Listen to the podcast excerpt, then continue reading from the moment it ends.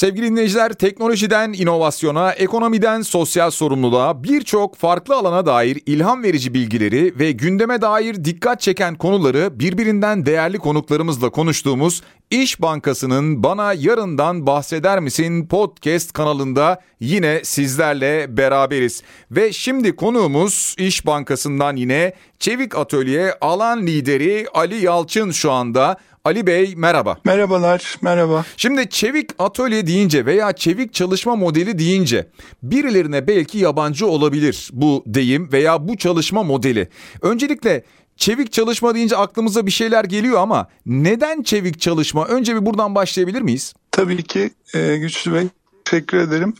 Ee, umarım herkes sağlıklıdır. Herkesi saygı ve sevgiyle selamlıyorum ben de. Umarım bu günler çabuk geçer. Ee, yüz yüze de e, buluşuruz hızlı bir şekilde. Hı hı. Şimdi aslında e, çevik çalışma biçimini e, şöyle tarif edebiliriz. Kurumsal hayattaki mevcut çalışma biçimlerinden farklı ya da buna alternatif olan bir çalışma ve düşünme biçimidir diyebiliriz.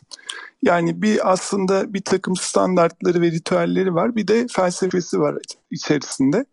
İlk bu yazılım geliştirme alanında çıkmış. Yani 1990'lı yılların sonunda. Çünkü yazılım geliştirme alanında birazdan bahsedeceğimiz sorunlar daha erken su yüzüne çıktı aslında kurumsal hayatta. Ee, belirsizlik ortamı var biliyorsunuz. Dünyada çok hızlı bir değişim, dönüşüm var. E, hatta buna eksponansiyel dönüşüm deniliyor. Yani geldiğini de çok hızlı geliyor, o kadar hızlı geliyor ki anlayamıyorsunuz. Veri ve teknoloji işin çok merkezine oturdu. Bütün aslında kurumsal yapılarda. Hı hı. Aynen işte sizin sektörünüz de bundan çok hızlı etkileniyordur. Aynı bütün sektörler gibi bankacılık sektörü de bundan etkileniyor. Dolayısıyla işler karmaşıklaşıyor, teknoloji artıyor e, verinin kullanımı çok daha artık ustalıklı hale gelmek durumunda. Müşteri beklentileri de yükseliyor. Daha doğrusu bu buradan hareketle kurumların hızlı ve esnek olmaya ihtiyacı var. Aslında ihtiyaç buradan kaynaklanıyor. Yani müşteri deneyimini artık çok hızlı özelleşmiş ve teknoloji yoğun bir şekilde vermeleri gerekiyor. Yazılım geliştirme alanında dediğim gibi oraya döneyim. 90'lı yılların sonunda bu çıkıyor. Daha sonra 2000'li yıllarda da yavaş yavaş artık çevik e, çalışma biçimi kurumsal hayatta da gittikçe fazla kullanılmaya başlandı. Temel varsayımı şu aslında. Belirsizlik ortamında hızlı hareket etmek için deneme yanılma yapmak zorundasınız ve sıkça planlarınızı değiştirmek zorundasınız. Hı hı. Çevik'te bunun üzerine oturan bir çalışma yöntemi. Normal kurumsal hayatta biz ne yaparız? Uzun uzun planlar yaparız. Daha sonra uzun uzun projeler yürütürüz ve o projeler bittiğinde müşteriye sunulur. Burada bu varsayım çok doğru bulunmuyor. En küçük, en yalın haliyle aslında sunmak istediğiniz işi, hizmeti bitirin. Bir an önce piyasaya sürün ya da işte muhatabına ulaştırın. Oradan alacağınız geri bildirimle küçük küçük adımlarla bunu iyileştirin. Aslında temel şeyi bu. Ee, bunun için çeşitli yöntemler var. Yöntemleri ve felsefesi var demiştim evet. E, başında. Ee, bunlardan en çok kullanılanları bu işle ilgilenen herkes biliyor. İşte Scrum, Kanban falan gibi yöntemler var. Buralarda işte e, küçük takımlar oluşturuyorsunuz. Farklı disiplinlerden gelen insanların e, bir arada çalıştığı bu takımların e, bu dediğim gibi bir hedefi oluyor müşteriye dönük. Bu hedefe ulaşmak için de sürekli deneye yanıla hızlı hızlı hareket ederek aslında çıktı üretiyorlar ve en sonunda müşterinin ihtiyaçlarına uygun bir ürünü oluşturabiliyorlar. Bir de tabii ki bunu düzgün yapabilmek için bir takım değerler ve felsefesi var. İşte şeffaflık, gözlem, adaptasyon, hızlı yanılma var mesela çok hmm. enteresan. Kurumsal hayatta çok aslında bizim eskiden e, eski paradigmayla sevmediğimiz evet. e, işte planlama yaklaşımındaki farklılaşma var. Sürekli e, böyle kısa kısa iş döngüleri içinde çalışıyorsunuz. Aslında şöyle anlatabilirim çok basitçe, özetle. E, bir spor takımının çalışması gibi e, aslında çevik çalışma. E, nedir? Küçük bir takım vardır. Herkesin farklı yetkinlikleri vardır. İnsana dayalı bir sistemdir. Ama takımın amacı tektir ve takımın hedeflerine göre kişilerin sahadaki davranış biçimleri değişebilir. Yani bir defans oyuncusu gerekirse gidip gol atabilir forvet oyuncusu gelip savunma yapabilir. Bunun gibi aslında rollerin biraz iç içe geçtiği ama takım olgusunun öne çıktığı işte günlük antrenmanları vardır takımların. Sürekli bir aradadırlar. Burada da her gün mesela ayakta yapılan 15 dakikalık bir toplantı var. Hmm. İş hayatını böyle küçük küçük takımlar kurarak aslında o takımları müşteri hedeflerine, müşterinin memnuniyetine bağlayıp çalıştırma anlayışı aslında çeviklik. Bu aslında şöyle mi? Yani spesifik bazı çalışmalar için bir araya gelinir zaman zaman ve ardından bu gruplar işlerini yaptıktan sonra dağılırlar. Hı hı. Ama buradaki çalışma anladığım kadarıyla biraz daha farklı. Böyle bir dağılma yok herhalde. Kesinlikle evet. Aslında kurumsal çevikliğe geldiniz bence. Hı hı. Tek başına bir çevik takım kurmak, bir iş yapmak çevik olmak için yeterli değil. Bunu bir kuruma aslında mal etmek için e, bunun uzun soluklu da olması gerekiyor. Çevik takımların özelliği bir proje takımı gibi davranmaması aslında. Daha uzun vadeli. Hmm. Ama bir departman kadar da stabil değil yani daha akışkan. Yani biz bunları mevcut departmanlarımızın yanın ve yerine konumlandırıyoruz şu anda kurum içerisinde. 50 tane takımımız var İş Bankası'nda birazdan bahsederiz. Bunların hepsi aslında e, uzun vadeli bir takım dinamiklerinin oturması için yeterli zamandır birlikte çalışan insanlar. Yani dağılacakmışız hissiyatıyla bir araya gelmiyorlar. Önemli olan amacın gerçekleşmesi oradaki ürünün hizmetin iyileşmesi. Ben aslında bu çevik çalışma modeli içerisindeki çevik atölyeyi de gördüm. Siz de buranın alan liderisiniz. Evet. E, farklı bir çalışma ortamı var. Onun farkındayım ve e, bir yandan şu anlaşılıyor. Doğal olarak bir kuşak değişimi de yaşanıyor. Yeni bir genç kuşak var gelen ve çok farklı bakış açıları var. Şirketlerin de bütün bunlar için bu yeni gelen kuşaklara farklı ve anlamlı bir çalışma deneyimi sunma zorunluluğu da ortaya çıkıyor. Bir anlamda bunu da onlara sunmuş oluyorsunuz herhalde öyle mi? Kesinlikle Kesinlikle tabii. Kurumsal boyuttan bahsetmiştik başında. Şimdi hı hı. bir de insan boyutu var aslında. İnsanın çalışma hayatındaki durumu, çalışanların kurumsal hayattaki durumu da aslında çevik dönüşümden oldukça fazla etkilenecek bence önümüzdeki yıllarda. Ee, dediğiniz gibi yani aslında benim de içinde bulunduğum kuşak biraz daha e, okuldan mezun olalım, çalışalım, iyi bir şirkette işe girelim, para kazanalım bakış açısıyla daha tırnak içinde nasıl söyleyeyim görev adamı diyebileceğimiz nitelikte insanlardı. evet. Şimdiki yeni nesil öyle değil. Yani onların farklı ihtiyaçları, istekleri var. Ee, yani bu konuda çok meşhur bir kitap var Drive diye. Ee, aslında insanın motivasyonunun dışsal olamayacağını mutlaka işin içeriğiyle ilgili olduğunu söylüyor yaptığı işin. Yani e, otonom olabilmesi, kendi kararlarını alabilmesi, bir konuda ustalaşması, bilge hale gelmesi bir de bir amacın peşinde koşması. Aslında bu hissiyatı kurumsal hayatta alabilmek gün geçtikçe süreçler, işler karmaşıklaştıkça zorlanıyor. Herkes böyle küçük bir dişlinin parçasıymışçasına hareket ediyor. Bu da insanları mutsuz ediyor. Bir soyutlanmaya sebep oluyor. Hmm. Ben hangi amaç için çalışıyorum, ne için geliyorum, gidiyorum. Ee, bu Z kuşağı dediğimiz nesilde bu daha keskinleşecek. Böyle söyleniyor. Dolayısıyla onlara anlamlı bir çalışma deneyimi sunmak kurumlar için önemli, çok önemli hem de. Çünkü bu kadar karmaşıklığın olduğu bir ortamda da yetkin insanlara da herkesin çok ihtiyacı var bizim nesil gibi değil yani artık farklı olasılıkları var yetkin insanların. Yani şirket kuruyorlar, startuplar kuruyor, yurt dışına gidiyor vesaire farklı opsiyonları var. Dolayısıyla aslında iyi bir deneyim sunmak çalışanlara da kurumların dikkate alması gereken çok daha artık bundan sonra ön plana çıkacak olan bir konu. Kurumlar içinde inovasyon ve sürekli yenilenme açısından tabii çok önemli. Bütün bu adımları atıyor olmak. Farklı çalışma segmentinden gelenler de aslında bu çalışma içerisinde uyumlu çalışıyorlar herhalde öyle mi? Tabii ki. Tabii yani şöyle bu insanların birbirinden beslenmesi aslında. Mesela sizle ben şu anda iki farklı disiplinden geliyoruz muhtemelen. Çok farklı hı hı, dünyalarda hı. yaşıyoruz. İşte bizim uzun süre bir arada kalmamız iki, iki taraf için de eğer doğru bir takım ortamı oluştuysa çok yeni fikirlerin, farklılıkların doğmasına hmm. sebep oluyor. Birazcık bunu aslında son e, zamanlarda azaldığı için yani uzmanlaşma bizim paradigmamız. Kurumlar son 100 yıldır, 150 yıldır e, bildiğiniz gibi böyle departmanlar halinde çalışıyorlar. Örneğin muhasebe bölümüne giren muhasebe e, uzmanı oluyor. O konuda en iyi oluyor mutlaka uzun süre çalışırsa. Ama e, diğer alanlarla ilgili şeyi kaybediyor. Sanayi devriminden beri aslında böyle. Çevik dolayısıyla buna farklı bir bakış açısı getiriyor. E, tarihte de bilirsiniz insanlar böyle çok yönlüymüş. Onlar ön plana çıkarılır işte Da Vinci falan gibi. Hem mimar hem işte mühendis hem başka bir şey hem ressam. Hı hı. Şimdi biraz Çevik'te söylenen şey şu. Farklı alanlarda belli seviyelerde bilgi sahibi olması insanların. Yani T şekilde deniyor buna. Yani bir T'nin dik tarafı uzun yani bir konuda derin yetkinliğe sahip olmanız ama yatay tarafı da önemli. Birbirinizi anlayabilmek, yeni fikirler oluşturabilmek için farklı yetkinlik alanlarında da kendinizi geliştirmeniz gerekiyor. Çevik takımlarda da bunu istiyoruz aslında. Farklı yetkinliklerden e, gelen insanların hem birbirini olumlu etkilemesi hem de yeni şeyler öğrenerek bu işin içinden çıkması. E, farklı deneyimler elde edip yeni şeyler öğrenmeleri. Bu da tabii iş tatminini çok arttıran bir şey. Evet, İş Bankası Çevik Atölye alan lideri Ali Yalçın'la konuşuyoruz. Ali Bey, herhalde bu bir sır değil değil mi Çevik Yok. Atölye'nin manifestosu? ben bunu görünce çok hoşuma gitti. Çünkü burada 10 başlık var ama e, belki arttırılabilir. Evet. Fakat önemli olan birkaç başlık var. Hı. Yani hepsi önemli muhakkak. Bir iki tanesini söyleyeceğim. Mesela deniyor ki burada gecikmiş mükemmellik yerine sürekli iyileştirme Hı. tercih edilmeli. Evet.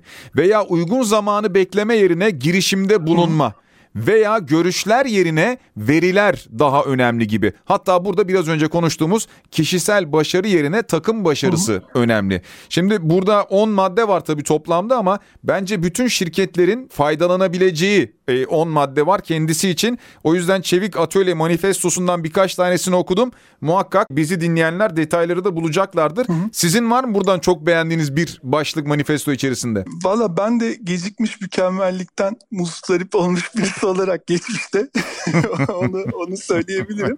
Bir de ben şeyi çok seviyorum. Kurallar yerine öz denetim olması.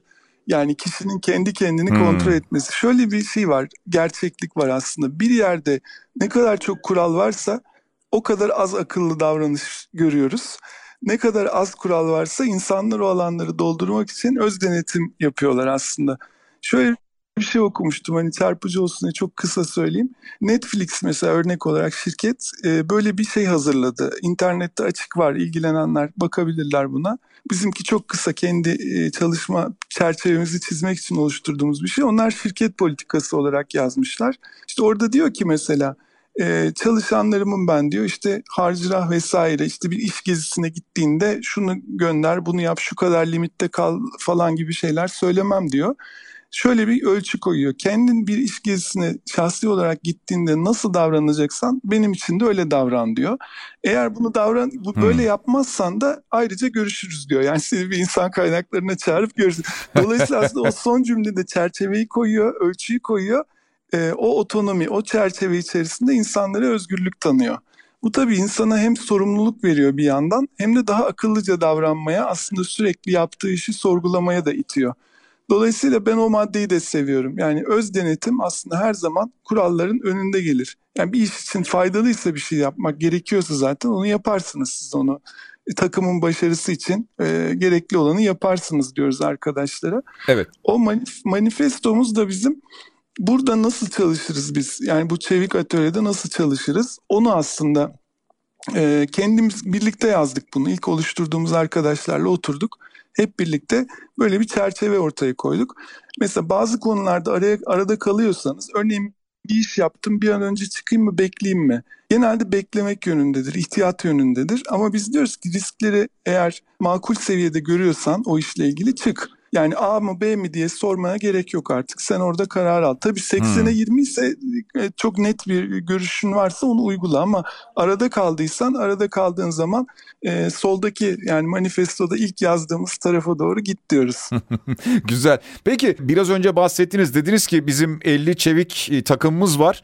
Bildiğim kadarıyla yine evet. 420 çalışan da var görev yapıyor şimdilik şu an için böyle. Evet. İş Bankası genel olarak bu anlamda ne gibi bir çalışma yapıyor? Nasıl bir yatırımı var? Ya şimdi İş Bankası'nın genel e, bakış açısı güçlü ve şöyle işlere. Önce bir sonuç oluşturalım. Ondan sonra bunu e, duyuralım, iletişimini yapalım, büyütelim. Önce biz kendimiz yani bu işin doğru çalıştığını görelim. Biz bu işle aslında 3 yıldır uğraşıyoruz. 3 yıl önce başladık. Biz geleceğin organizasyonu nasıl olur genel müdürlüğümüzde? Bunu bunu düşünerek başladık. Aslında icra kurulumuz bize böyle bir şey sordu. Bunu çalıştık. Biz dedik ki yani bazı bölümler, bütün bölümlerde bu çevik şeyi uygulamak çok doğru değil. Mevcut hiyerarşik ve bürokratik sistemin inanılmaz faydalı olduğu alanlar da var. Daha öngörülebilir, daha kural gitmemiz gereken yerler de var ama daha yenilikçi, inovatif, daha dinamik olmamız gereken alanlarda bunu istiyoruz. Ki bu bizim genel müdür müdürlüğümüzün yaklaşık %20-25'i yani 1500 kişiye çıkarmak istiyoruz Çevik komünitenin nüfusunu öyle söyleyeyim. 3 hmm. yıldır bu işle uğraşıyoruz. İlk önce bu Çevik Atölye sizin de e, zikrettiğiniz ismini e, yapıyı kurduk. O bizim öncü alanımızdı. Yani orada 5 tane Çevik takımımız vardı. Bir e, müşteri grubuna özgü bir hedef aldık orada. O hedefleri gerçekleştirmeye çalıştık. Denedik. Yani e, 10-15 farklı disiplinden gelen arkadaşımız toplandı. 40 kişilik bir ekip olduk. Onunla yaklaşık bir yıl, bir buçuk yıl denedikten sonra iyi sonuçlar aldığımızı gördük. Daha sonra yapay zeka şu an çok önemli bir konu. E, bence hem bankacılık hem ülke evet. için. Bununla ilgili bir çevik alan diyoruz biz. Takımların birleşip departman oluşturduğu yere alan diyoruz. Anlamlı bir takım bütünlüğü olan yere çevik alan oluşturduk yapay zeka ile ilgili. Orada da 70 arkadaşımız çalışıyor. Yaklaşık 2 yıl oldu onlar da başlayalı. Bu şekilde alanlarımızın sayısını arttırdık. Şu an 7 tane çevik alanımız var, 50 tane takımımız var. Buralarda 30 farklı bölümden gelen 400'den farklı insan çalışıyor. Bunların dörtte biri sahadan, bizim saha örgütümüzden geliyor. Müşteri odaklılık dedik ya aslında müşteri merkezlilik daha doğrusu. Evet. Sahada müşteriyle birebir aslında iş yapmış olan, birebir onu yaşamış olan insanları da buraya çektik biz bu çevik atölyelere. Dolayısıyla böyle gidiyoruz. Şu an %25'ini falan tamamladık e, işimizin. Önümüzdeki iki yıl içerisinde de bu 1500 kişilik kapsama ulaşmak istiyoruz. Burada şimdi biz aslında başladığımızdan beri kısmen sizin sayenizde tabii çevik çalışma modelini anlattığımız gibi çevik çalışma atölyesini de bir anda anlattık dinleyicilerimize. Şimdi banka adına, kurum adına böyle bir çalışma tabii ki çok önemli. Dijitalleşmenin organizasyonel karşılığı diyorsunuz, geleceğin organizasyonu diyorsunuz. Doğru. Peki bunu bir de Mesela şu an bizi dinleyen müşteri tarafı bundan nasıl yararlanabiliyor? Arka plandaki bu çalışmaların müşteriye dönüşü ne oluyor? Şöyle bir kere e, başta da söyledim beklentiler artık çok yüksek, çok ciddi bir dijitalleşme var. Şu anda bizim 9 milyona yakın mobil müşterimiz var, iş cep müşterimiz. Ee, bu mesela ben e, hatırlıyorum 3-4 sene önce 3 milyon civarındaydı. Böyle hani eksponansiyel bir gelişim var. Ve bu dijital kanallardan alınan hizmetlerle ilgili çok ciddi bir e, beklenti ve aslında orada da rekabet var. Şu an biz e, 400'e yakın işlemi iş cepten sunabiliyoruz. Bunların e, son zamanlarda yapılan bir kısımları da bu çevik aslında çalışma birimlerinden ortaya çıktı. Onların yaptıkları işler oldu. Örneğin bir tek cep uygulaması hayata geçirildi. Ticari müşterilerimizin bütün bankalardaki bilgilerini e, iş cepten görebildiği açık bankacılığa hazırlık niteliğinde yaptığımız işler var. Bunun dışında işte yapay zeka tarafında e, kredi e, tahsis karar motorları, mevduat, e, müşterilerin mevduatlarının fiyatlanması gibi işlerde aslında her alanda e, buralarda yapay zekadan faydalandığımız şeyler, uygulamalar yaptık. Birçok dijital ürün, hizmet, örneğin ticari taraf bu ilk Çevik Atölye'nin üzerinde çalıştığı ticari e, müşterilerde, küçük hmm. ticari müşteriler üzerinde Türkiye'de ilk defa e, 100 bin liraya kadar küçük ticari müşterilerimizin e, hiç şubeye gelmeden ya da herhangi bir adım olmadan uçtan uca e, dijital kanaldan, iş cepten kullanabildiği e, krediler burada vardı. Bunları çok hızlandırdık. Bunların akışlarını değiştirdik. Aynı şekilde post alabiliyorlar, kredi kartı alabiliyorlar ticari firmalar. Bu ve bunun gibi birçok çalışma aslında. Tabii ki bunlar diğer bölümlerimizin de hem büyük desteğiyle yapılıyor ama onlar da yapıyorlar. Ama buralarda e, bu birleşmeden, konsolidasyondan, farklı disiplinlerin bir arada çalışmasından gelen bir hız da var. Yani ciddi şekilde biz bu ürün hizmet sunma hızımızın arttığını gördük. En az %30-40 oranında daha hızlı iş çıkarabiliyoruz burada. Hmm. Bunların da sonuçları müşterilerimize yansıyor. Çoğunlukla dijital kanallardan olmak üzere. Ali Bey geleceği nasıl görüyorsunuz? Şimdi siz anlatırken bir yandan ben gerçekten verdiğiniz hizmetleri de düşünüyorum. Artık bankaya gitmeden birçok hizmet alınabiliyor. Yani şubeye evet. gitmeden. Elbet bir bankaya cepten de olsa webten de olsa girilmiş oluyor evet. ama şubeler yakında daha farklı iş işlere mi yönelecekler acaba? Yani insanlarla bir araya gelme, sosyal manada dokunma görevlerini mi daha çok kazanacaklar? İleride insanlar banka şubelerini neredeyse hiç kullanmayacak hale mi gelecekler? Ne dersiniz? Ee, çok güzel bir soru. Şu an bütün er, aslında sektör ve dünyadaki bankalar bunu tartışıyor olabilir. Şöyle bir şey var şu anda bizim işlemlerimizin %95'i dijital kanallardan yapılıyor. Bu çok ciddi bir oran ve rakam. Yani e, özellikle pandemi döneminde daha da hızlandı bu. E, dolayısıyla aslında burada dijitalleşmeye ciddi bir kayış var ama bu hiçbir zaman e, herhangi bir müşteri deneyiminde yani bir kurumla müşteri ilişkisindeki e, insan temasının önemini değiştirmiyor. Bu her zaman devam ediyor. Biz müşterilerimizle bu pandemi döneminde dahi evden çalıştı neredeyse bütün banka halen öyle devam ediyor. İletişimlerimizi hı hı. insanlar üzerinden yapmaya devam ediyoruz. Teknoloji hep söylenen bir şey. Ben de o e, yöneticilerimizin şeyini alarak kullanayım. Teknolojiyi biz ya da yapay zekayı örneğin insanın e, yerine değil yanına konumlandırıyoruz. Dolayısıyla insan hep var. İnsan çok önemli hmm. olmaya devam edecek. E, bizim en büyük aslında sermayemiz o. E, ama insanların gelecekte ne olacak derseniz şöyle işlerin türleri değişecek. Yani tipleri değişecek. ihtiyaç olan yetkinlikler değişecek. Yani belki şu andaki kadar örneğin gişede çalışan insan olmayacak ama daha fazla veri analisti, yapay zekadan e, anlayan, işte daha böyle e, farklı dijital yetkinliklere sahip olan insanlar olacaklar. Dolayısıyla aslında çalışanlar olarak bizim hepimizi bir yetenek dönüşümü süreci bekliyor önümüzdeki yıllarda. Bunun çok böyle dünyada da ciddi araştırmaları var. Bütün sektörler için de geçerli. Örneğin Çevik'ten örnek vereyim ben. Çevik çalışmadan bahsettik. Az önce söyledim çalışanların daha fazla öğrenmesini, T şekilli olmasını gerektiriyor. Mesela şöyle bir sorumluluk getiriyor çalışana. A konusunu biliyorsa B'yi, C'yi, D'yi de öğrenmesi gerekiyor. Bizim e, hem uçtan uca sorumluluk almaya bu çevik takımlarda hazır olmamız hem de yetkinliklerimizi geliştirmemiz gerekiyor. Peki mesela yöneticiler var. Onlara ne düşüyor buradan? Yöneticilik de şöyle burada takımlar işin merkezinde çevik takımlar aslında yöneticiler de eskisi gibi çalışamayacaklar önümüzdeki dönem. Yönetici tanımı da değişecek. Ee, dolayısıyla yönetici artık hatta şöyle bir kavram var hizmetkar liderlik diye dünyada e, bu konularda çok tartışılan. E, biraz böyle hani oksimoron gibi gözüküyor. Lider böyle başta olur her şeyden sorumludur. Evet. burada aslında o piramit terse dönüyor biraz. Lider e, ön açan, engel kaldıran, takımları geliştiren, daha fazla böyle e, insanların iş yapabilmesi için uygun ortamlar yaratan insanlara böyle yukarıdan değil göz hizasından bakan daha alçak gönüllü bir lider profili aslında gözüküyor önümüzdeki yıllarda iş dünyasında da. Hep bu dönüşümleri kişisel olarak da kurumsal olarak da yaşayacağız. Görünen o. Tabii nereye gidecek onu bilemiyoruz. Yani o çok belirsiz. Onu da söylediğim gibi başta çok belirsiz ama dijital, yapay zeka, teknoloji artık teknoloji başat faktör bizim işlerimizin hepsinde. Bu böyle devam edecek trend olarak bence. Peki çevik çalışma modeline ben tekrar geri dönmek istiyorum. Bir ara siz dediniz ki dünyada da bunun çeşitli örnekleri var. Türkiye'de çok yaygın bir yöntem mi? Şu anda çok uygulanıyor mu bu çevik çalışma modeli? Yine bu modelle ilgili bir sorum daha olacak. Hı hı. İşleri uçtan uca sahiplendiğinizi biliyorum bu yöntemle. Evet. Yani bir miktar yapıp onu başka bir yere paslamak, başka bir ekibe devretmek değil. Uçtan uca bunu sahipleniyorsunuz. Biraz da bunu açabilir misiniz? Evet. Yani şöyle e, insan ömürleri uzuyor bildiğiniz gibi ama şirketlerin ömürleri kısalıyor gittikçe. Yani çok büyük bir değişim e, olduğunu işte başta da konuştuk. Örneğin işte e, bu yıl e, bu S&P 500 diye bir indeks var Amerika'da. İlk e, 500 şirketi orada görüyorsunuz. Hı hı. 1950'de 60 yılmış buradaki şirketlerin ortalama ömrü. 2020'de 20 yılmış.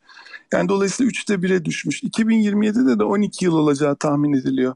Bundan sonra aslında şirketlerin bu işe kafa yorması bir zorunluluk. Çünkü bir değişim ihtiyacı var. Yani adının çevik olması gerekmiyor.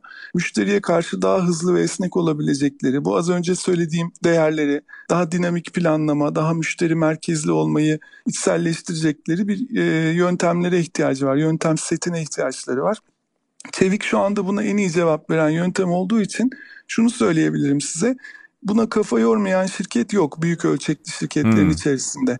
E, zaten küçük şirketler doğuşları, varlık nedenleri gereği böyle çalışıyorlar. Biraz böyle bütün şirketler bu işe kafa yoruyor ama çok ilerlemiş olanlar bunu kurumsal ölçüye taşıyabilmiş olanların sayısı çok değildir. Yani Türkiye'de belki iki elin parmaklarını geçmez. Herkes şu anda bir öğrenme süreci içerisinde. Bu işin tek bir formülü de yok aslında. E, dolayısıyla herkes kendine uygun yöntemleri bulmaya çalışıyor.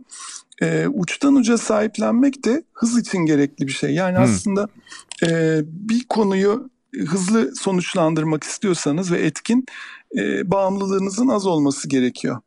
E, yani farklı bölümler e, şu anda e, kurumların yapılanmasında bu silolaşma deniyor buna. Bunu engelliyor. İşte bir iş yapıyorsunuz diyelim. Artık herhangi bir işin içinde çok büyük bir şirkette 6-7 bölümden aşağı bölüm olmuyor. 6-7 farklı paydaşı oluyor bir işin. İşte bir araya gelip toplanıyorsunuz. İşte bir karar alınacak. Birisi karar alamıyor. Üç hafta sonra gelelim falan diyor. Gidip müdürüne soruyor, yöneticisine soruyor falan. Bu bağımlılık çevik takımların şeyini çok öldüren bir şey aslında. Temposunu yavaşlatan hı hı. bir şey. Yani bu tabii kontrol açısından iyi. Bürokrasi bir takım riskleri engelliyor ama çevik takımları yavaşlatıyor. Hatta böyle çok yavaş gidiyorsanız e, çok e, eğer her şey kontrol altındaysa çok yavaş gidiyorsunuz diye bir şey var. Çevik'te böyle anlatılan motto var. Dolayısıyla aslında kontrollü şekilde kontrolü kaybetmeniz gerekiyor biraz. E, öyle anlatabilirim.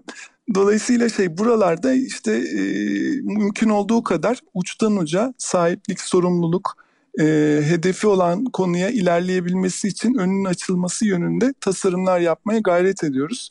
Tabii ki bu kadar büyük yapılarda yüzde yüz şey olamıyor. Bağımlılığı ortadan kaldırmak ama minimize etmeye çalışıyoruz öyle söyleyeyim. Peki hızdan bahsettiniz. Hayatımızın artık her alanında hepimiz bu hız içerisindeyiz. Yani günlük hayatın ritmi de bir hayli hızlandı.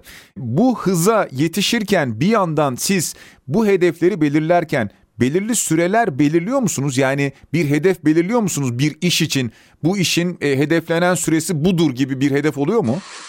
E, Çevik çalışmada e, hedef önemli bir şey ama aslında şöyle yarın mükemmel olmak için değil bugün daha iyi olmak için öyle söyleniyor. Bir hedef bizim kutup hmm. kutup yıldızı gibi bakıyoruz. Müşteriye aslında nasıl değer yaratabiliriz? En önemli değeri nasıl yaratırız burada? Ee, onu koyuyorsunuz ilk önce. Bu hedefe doğru giderken ama bu planınızı sürekli gözden geçiriyorsunuz. Yani şöyle bir örnek vereyim Güçlü Bey. Mesela Hı-hı. ben e, bir ev almak istiyorum. Bundan 5 sene sonra da planlıyorum. Bütçemi ayarladım. Bugünden şunu söyleyemem. Ee, Bağdat Caddesi'nde işte şu sokakta, şu apartmanda 3 artı 1 şu daireyi al- alacağım diye bir şey söyleyemem. Böyle bir mikro planlamaya inanmıyor Çevik.